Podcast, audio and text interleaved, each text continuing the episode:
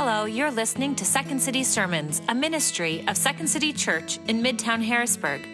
This fall, we're exploring the Old Testament book of Nehemiah and seeing what often happens when God's people seek to rebuild what is broken. It's a book of trial, triumphs, repair, repentance, and renewal. It's our hope that these sermons will draw you more into the life of following God, Father, Son, and Holy Spirit. We'd love to meet you, and we hope you'll consider coming and joining with us each Sunday morning at 10 a.m. in the heart of Midtown Harrisburg.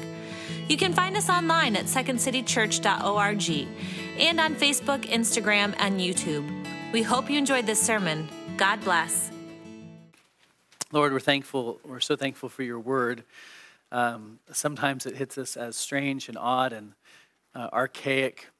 Um, but Lord, so often you use those words that were written so long ago to be fresh in our lives, and we pray that you do that even now.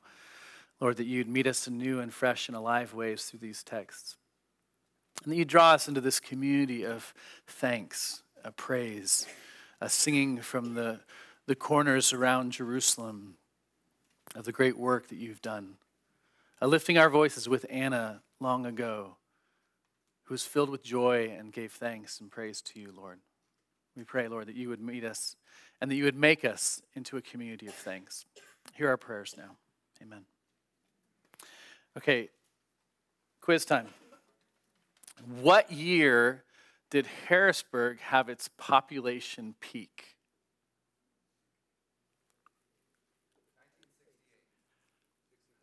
These are great questions. These are great guesses. 1950? Harry got it. 1950. Does anyone know what that uh, population peak was? No, no. Just think city limits. 70, that's closer. It was 90,000. 90,000. So 1950, Harrisburg had its peak of 90,000 people within the city limits. Um, that was actually about the exact same time that this church had its peak in the mid 50s in terms of its membership. Anyone know approximately what our church's membership peaked at in the 1950s? I'm looking at Dottie over there. Dottie?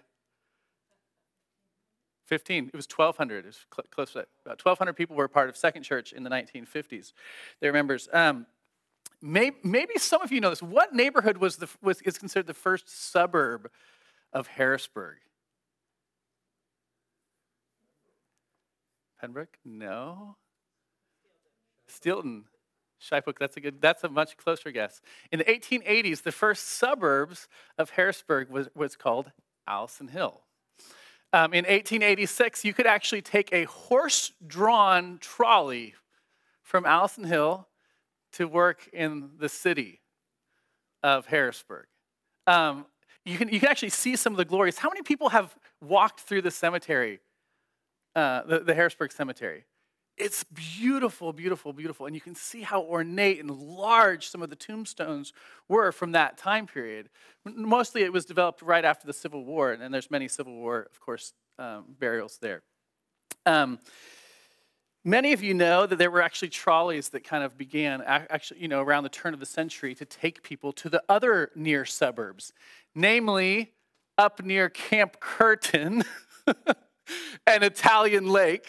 Those were sort of the new suburbs that were developed once the trolley got going, running up 6th Avenue and 2nd Street. Did anybody else see when they were digging up 2nd Street to make it two, two lanes that you could see some of the trolley tracks occasionally? That's the old trolley tracks that would take you out from the city up to the suburbs of Italian Lake. Um, it really is sort of laughable to think that those were the suburbs of the time, but that's true. Um, many of you know that in the 19 teens and the 1920s, there was the City Beautiful movement that took place, and that was actually when Italian Lake was developed. And what's the other neighborhood up past uh, Allison Hill that was developed during that time? Yes, Bellevue. Um, and actually, it was at that same time that a lot of our riverfront park was developed. The sunken gardens were developed in the, in the teens. And a lot of the, the, the city was moving towards saying, okay, people are moving out. How can we intentionally bring some of the beauty of the surrounding uh, places back into the city that had been sort of overcome with industrialization? Um, Festival actually began at that same time. And anyone know what year? So you're getting a, a, history lesson right now. 1916, Kipona began, and it was the Kipona Club that started the festival for Labor Day. The Kipona Club was a boating club, and they wanted to show you some of their boat races out on the river, and so they began the Kipona uh, Festival on Labor Day that we still celebrate in our city now. But here's what I'm saying. You know, there was a population peak, and for the most part, that population peak happened all across the country. It was sort of post World War II. Everybody began to have cars after World War II, and they began to move out. Of course, most people know that, that was, that's often called as white flight, but that was sort of just across the board. The entire country began to have automobiles sort of as a norm, and they began to move out after the trolleys and all of that. So here's what happened. The glory of our city, which really had its beautiful peak in the early, you know, 1900 to 1930, began to sort of fade away. And by 1950, that had the peak population. And every single year from 1950 to 2020, we had a population decline. Every single year for 70 years, our city actually lost some of its population.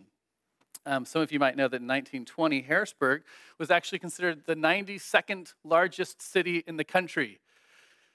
Now, Harrisburg, think only Harrisburg proper, sits at 797th. But the metro area is actually still at 97th, so it's actually pretty similar still, considering that you know people just kind of spread out. We're about the same in terms of population across the country. Um, the, here, I'm just going to give you a couple more statistics. In 2010, there was one building permit for a single family occupancy issued in our city. One in 2010. Um, so um, you can imagine that in 2020, when we learned that the Harrisburg population increased by 1.1%, how thrilled were we? We were thrilled. Lawrence Binda, of course, wrote about it in the Burg, as he does. Um, but also when the empty lots around our city have been starting to be bought up by developers and said, you know, we're going to think creatively about how to sort of build in this little space right here, in these empty lots and that empty lots. It's ex- frankly, it's exciting. It's wonderful. I mean, my heart rejoices when I hear about people building up empty lot, or buying empty lots with the prospect of building. It's a day to celebrate. Now, that's basically what's happening in Nehemiah 11 and 12. I just gave you the Nehemiah 11 and 12. No, really, truly, Nehemiah 11 and 12 are about the repopulation of a city whose, whose glory was long gone. It was, a, it was a day long ago when Jerusalem was full. And so it's a repopulation story, but it, it moves just from talking about repopulation to being a chapter of thanksgiving. And of course it does. Okay, but repopulation is about places and people, right? That's basically what we talk about when we talk about repopulation. We're talking about a place and people being there. And so that's what I want us to look at first, okay, the, the places and the people. So, first, think with me about this place. Um, Jed, this is the last time I'm, i think that I'm ever going to have you read so many names. But do you know that every every week that we've had just a ton of names read, it's been Jed that's done it. So thank you for doing that.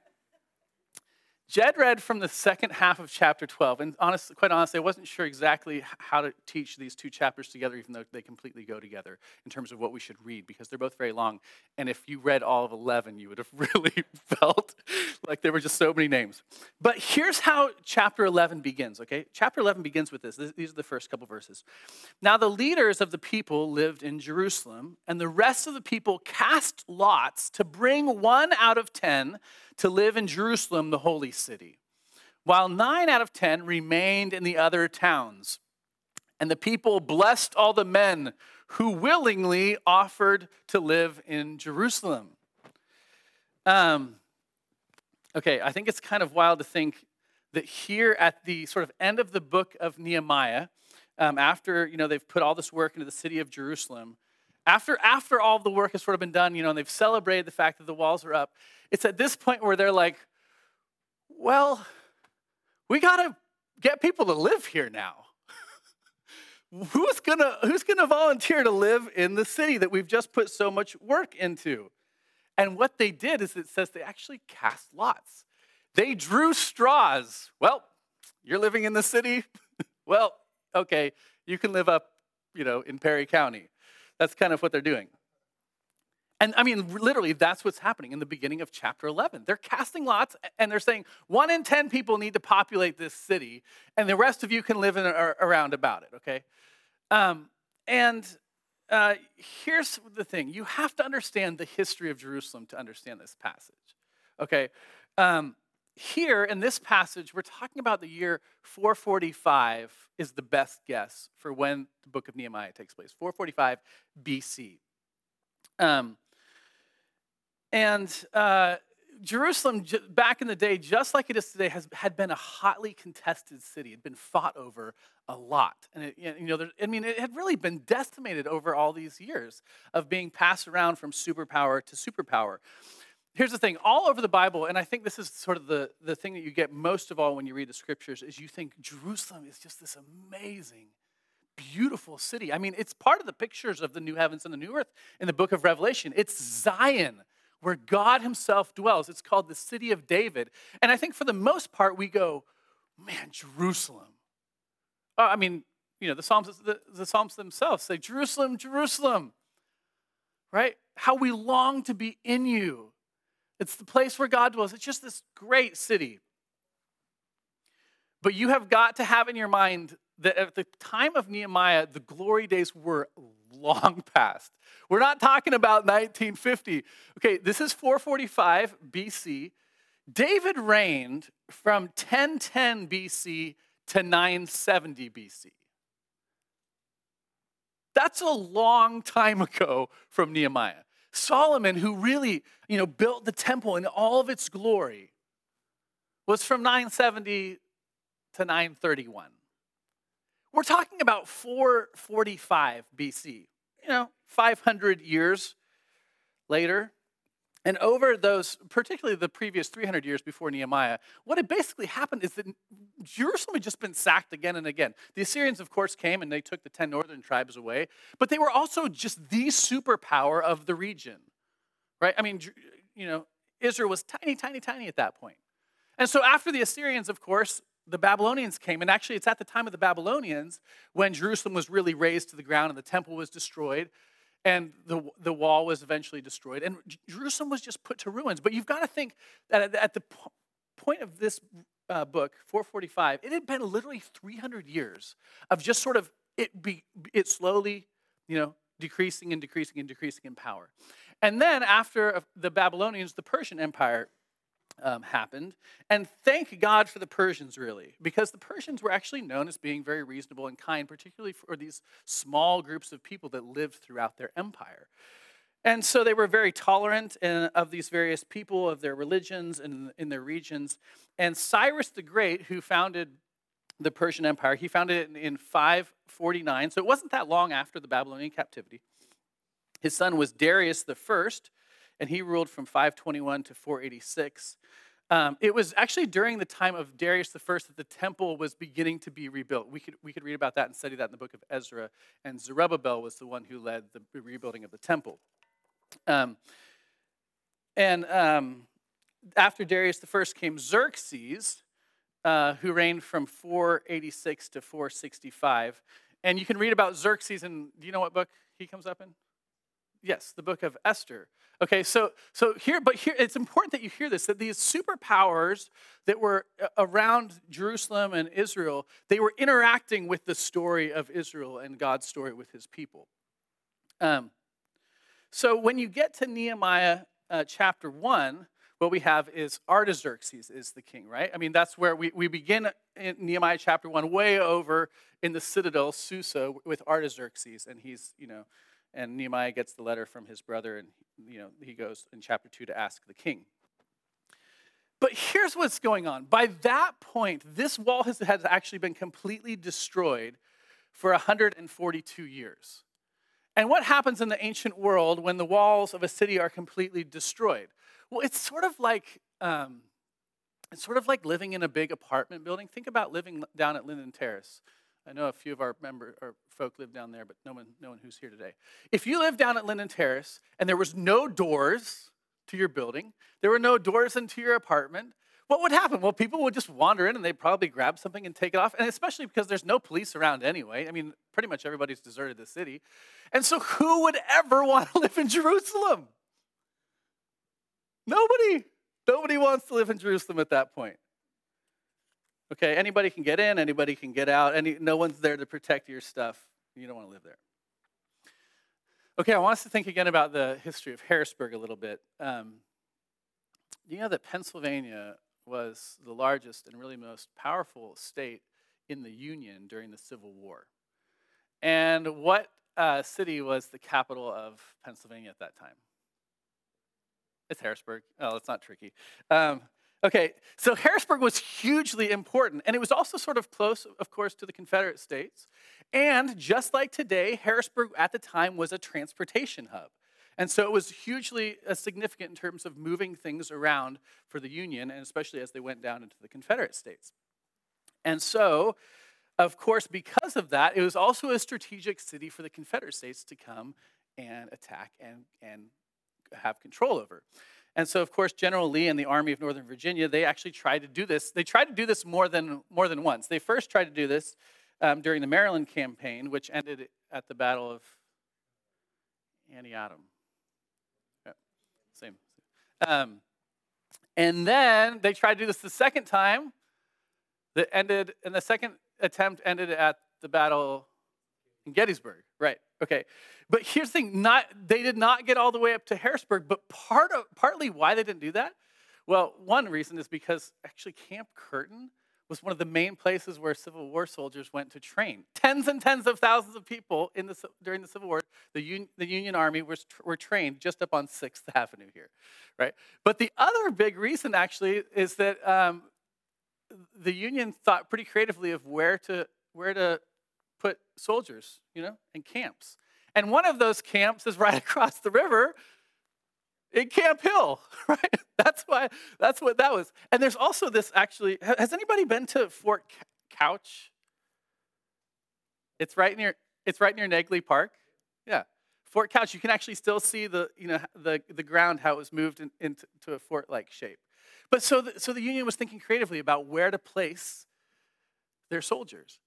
Okay, all this to say this is what we have in Jerusalem, right? This city that has largely just been destroyed, and nobody wants to live there because it's super dangerous. And now finally, the walls have gotten up, and they're like, okay, we need to populate this place. Who's going to do it? Okay. What we find in the book of Nehemiah is this public works project to rebuild the walls and to care for this great city. I mean, Nehemiah chapter 7 4 actually says this The city was wide and large, but the people within it were few. And then it says this, and no houses were built. That's, that's Nehemiah chapter 7. So you get another glimpse into this place. Uh, that it was great and glorious, but the people were few and there weren't many places to live. Um, but Nehemiah chapter 11 and, they, and chapter 12, they grab onto this idea and Nehemiah chapter 11 focuses on this place that was once put into shambles, didn't have any houses, its you know, walls were down, it was in decline for many, many years, but it's beginning to be repopulated. Okay, so first you got to just understand the place of, of this repopulation, right? You're talking about literally hundreds of years of the city of God being in ruins. The second thing we have to talk about when we talk about repopulation, of course, is the people. So, really, truly, most of 11 and 12 are just names. It's lots and lots of people, names. Um, good job again. Was, that was a challenging read, but you've risen to the occasion on each, occasion, each, each time it's been given to you. Um, but I think it's also just really instructive for us that Nehemiah is intent on this idea of listing names. You know, we look at this earlier on in the book right, in chapter 3. This happens later, actually, in chapter 7, right, where there's lots of names being listed. And then here again in chapter 11, there's lots of names. And actually, here in chapter 11, um, it's not just the names, but there's also numbers. And when you count them all out, actually, there's about 3,000 people, men, it says specifically, who were to live in Jerusalem, which means that there was about 10,000 people now who were living in this city. When, when you think of women and children, they were living there in Jerusalem, which means, given that chapter 11 began in 1 and 2 saying that 1 in 10 lived in Jerusalem, it means that there were about 100,000 people that had moved either back or who were, who were in that area who were seeking to be faithful Jews and worship the Lord. So 100,000 people on some, at some level you're supposed to go, wow, this whole repopulation thing is actually happening. Something's actually going on here. Now, um, I think it's really important that we acknowledge that most of the people that are listed in these chapters are not people that any of us have ever heard of. Um, they're list, they are listed because they're really important.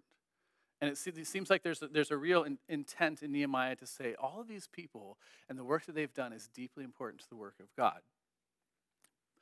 But also, you need to know that there really are pretty much normal people. They're normal people like you and like me, right? Which means that these are people maybe who moved and who left family and friends elsewhere and said, you know, I'm going to be faithful and I'm going to work and I'm going to devote myself to this. It also means that these are people probably that have lots of marital troubles um, financial difficulties, uh, the stresses of life. Probably many of these people had been abused in their life, right? And they, yet they were the ones that showed up and said, I want to devote myself to this work of the Lord. They're the people that have the exact same stories that we do today. These are people that are very normal in many regards, but their names were still written in this book. Um, some of them were old, some of them were young, some of them were single, some of them were married. Um, we know that most, because this is most of chapter 11 mentions that they were of the tribes of Judah and Benjamin and the Levites. So we know sort of that they had that kind of background. Um, and we know also that they had different jobs. We know that a lot of them were Levites, especially that are highlighted in chapter 12 that was read for us. So we know that some of them were priests, but we also know that there were some that were gatekeepers, that were guards. Um, they were storekeepers. You know, I mean, in many ways, like these are just you know, people that showed up and said, Put me in, coach. I, I think I can catch the ball. Maybe. Give me a shot. Um, think about this, okay? Most people know at least a couple names from the Bible. Most people know the name Jesus when you talk about the Bible. You're like, okay, it's about Jesus. And some people can list off other names like maybe Peter and John, maybe Paul. And if you go to the Old Testament, some people are like, that's where Adam and Eve are, and Abraham and Moses, and probably King David and Solomon, right?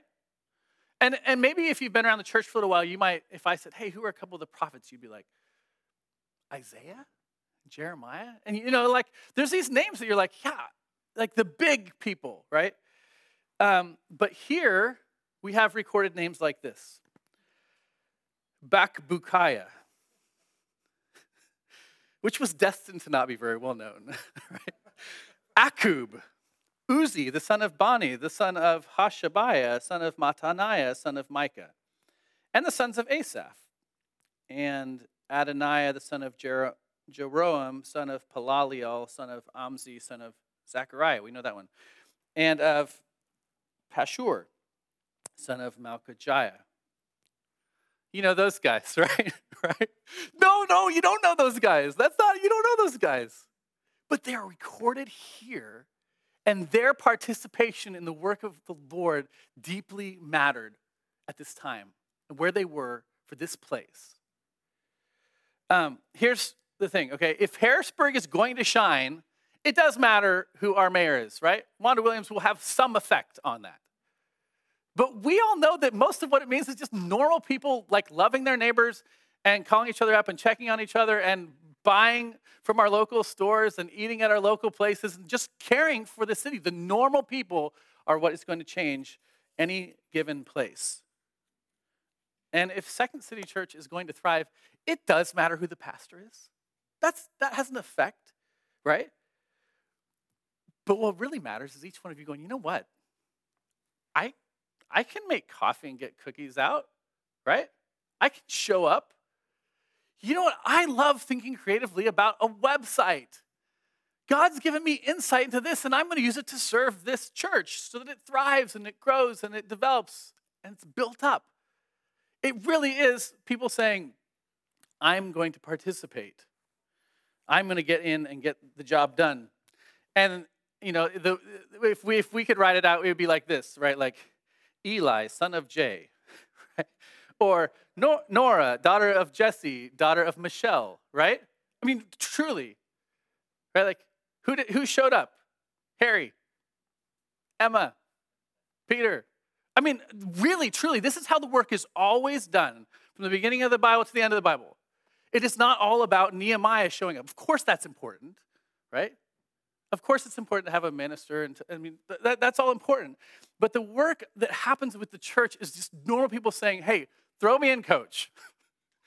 I'm done sitting on the sidelines. I need to participate and jump in, and I've got this gift that might help in some way. Put me in." And what happens? What happens when this sort of thing takes place? Well, I would suggest to you this the exact same thing that happens in the book of Nehemiah in chapter 11 and chapter 12. When this sort of repopulation and this, and this normal people showing up and participating happens, thanksgiving takes place. They become a people of thanks and they give praise to the Lord. That's the end of repopulation here in these chapters, is thanksgiving and praise to the Lord. Um, it's exactly what happened, you know, a couple years ago when, when we learned that Harrisburg, after 70 years was in decline, had a year where the population went up. Everybody, obviously, if you love this place, it's like, yes, yes. And that's exactly what happens, right? Hey, praise the Lord. New people are showing up, right? Thank God. And this is what actually is full all over in this in these two chapters. Um, Nehemiah chapter 11, verse 17 says this And Mattaniah, the son of Micah, the son of Zebdi, the son of Asaph, who was the leader of the praise, who gave thanks, and Bakbukiah, and other names. Um, chapter 12, verse 24 and 25. And the chiefs of Levites, Hashabiah, Sherebiah, and Jeshua, the son of Kadmiel, with their brothers who stood opposite them to praise and to give thanks according to the commandment of David, the man of God, watch by watch. They were always giving thanks. Uh, verse 31 says this Then I brought the leaders of Judah up onto the wall and appointed two great choirs that gave thanks. One went to the south wall and to the dung gate. Keeps going down, verse 38. The other choir and those who gave thanks went to the north, and I followed them with half the people on the wall above the tower of the ovens to the broad wall. So both choirs and those who gave thanks stood in the house of God and I and half the officials with me. Here's the picture you're supposed to be getting. Along the south wall, there's an enormous choir with half the people. Along the north wall, there's an enormous choir with half people. And remember, this wall is about two miles, you know, uh, long. So you have these huge choirs after this at this repopulation, and what they're doing is they are just singing to each other praise to the Lord. Isn't that awesome? The end of all this repopulation of this place and this building up that's taken place, and even the difficulty of saying, okay, I'll move back in. Everybody goes, let's all sing.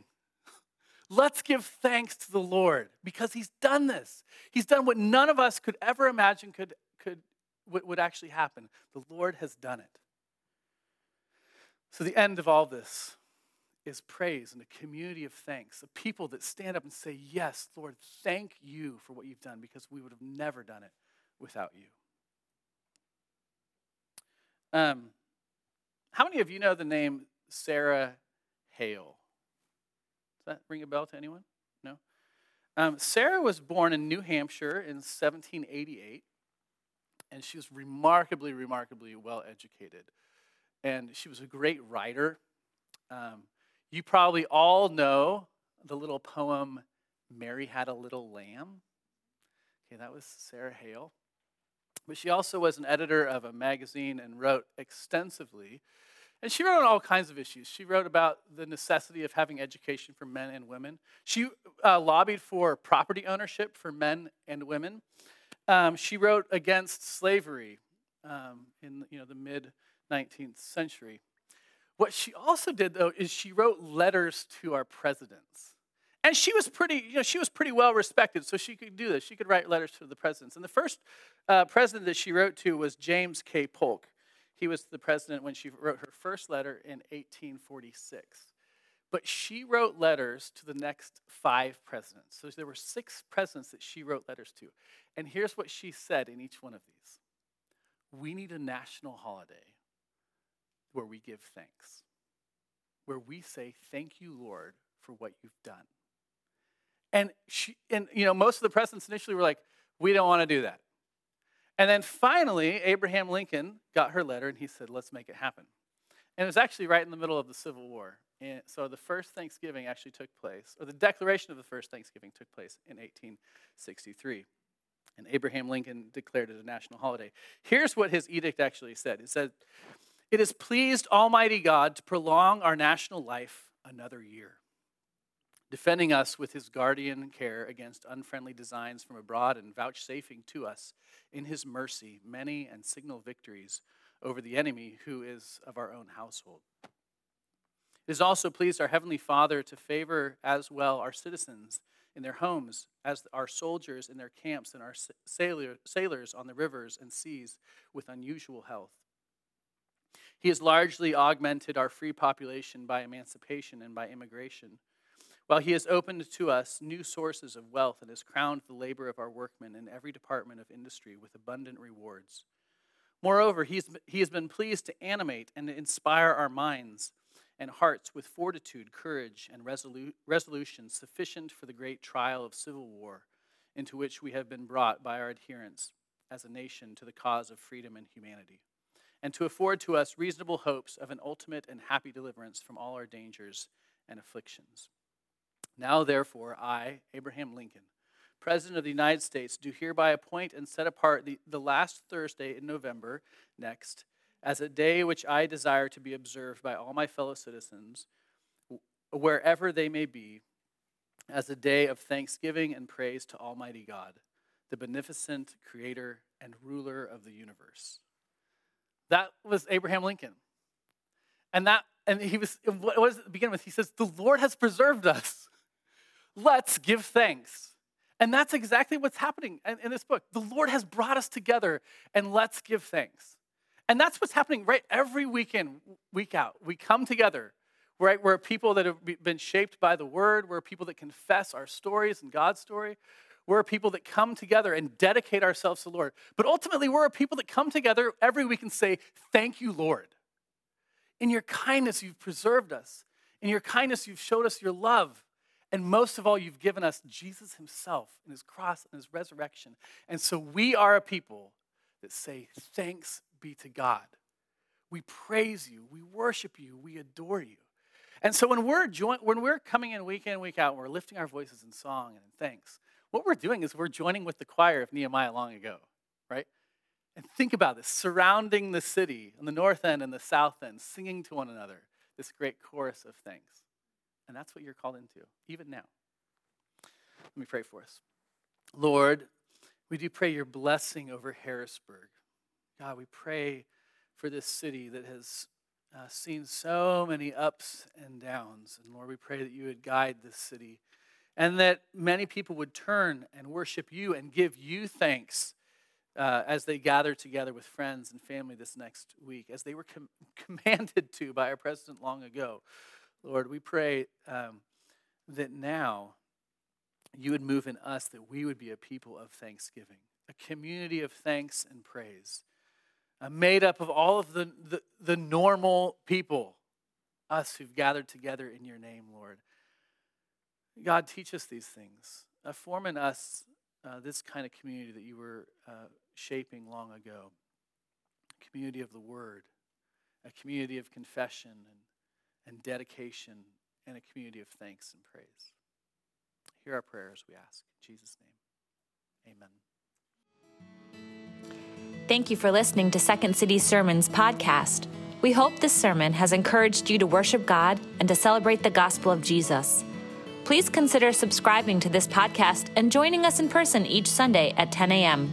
You can find us online at secondcitychurch.org and on Instagram, Facebook, and YouTube. Thanks again for listening. God bless.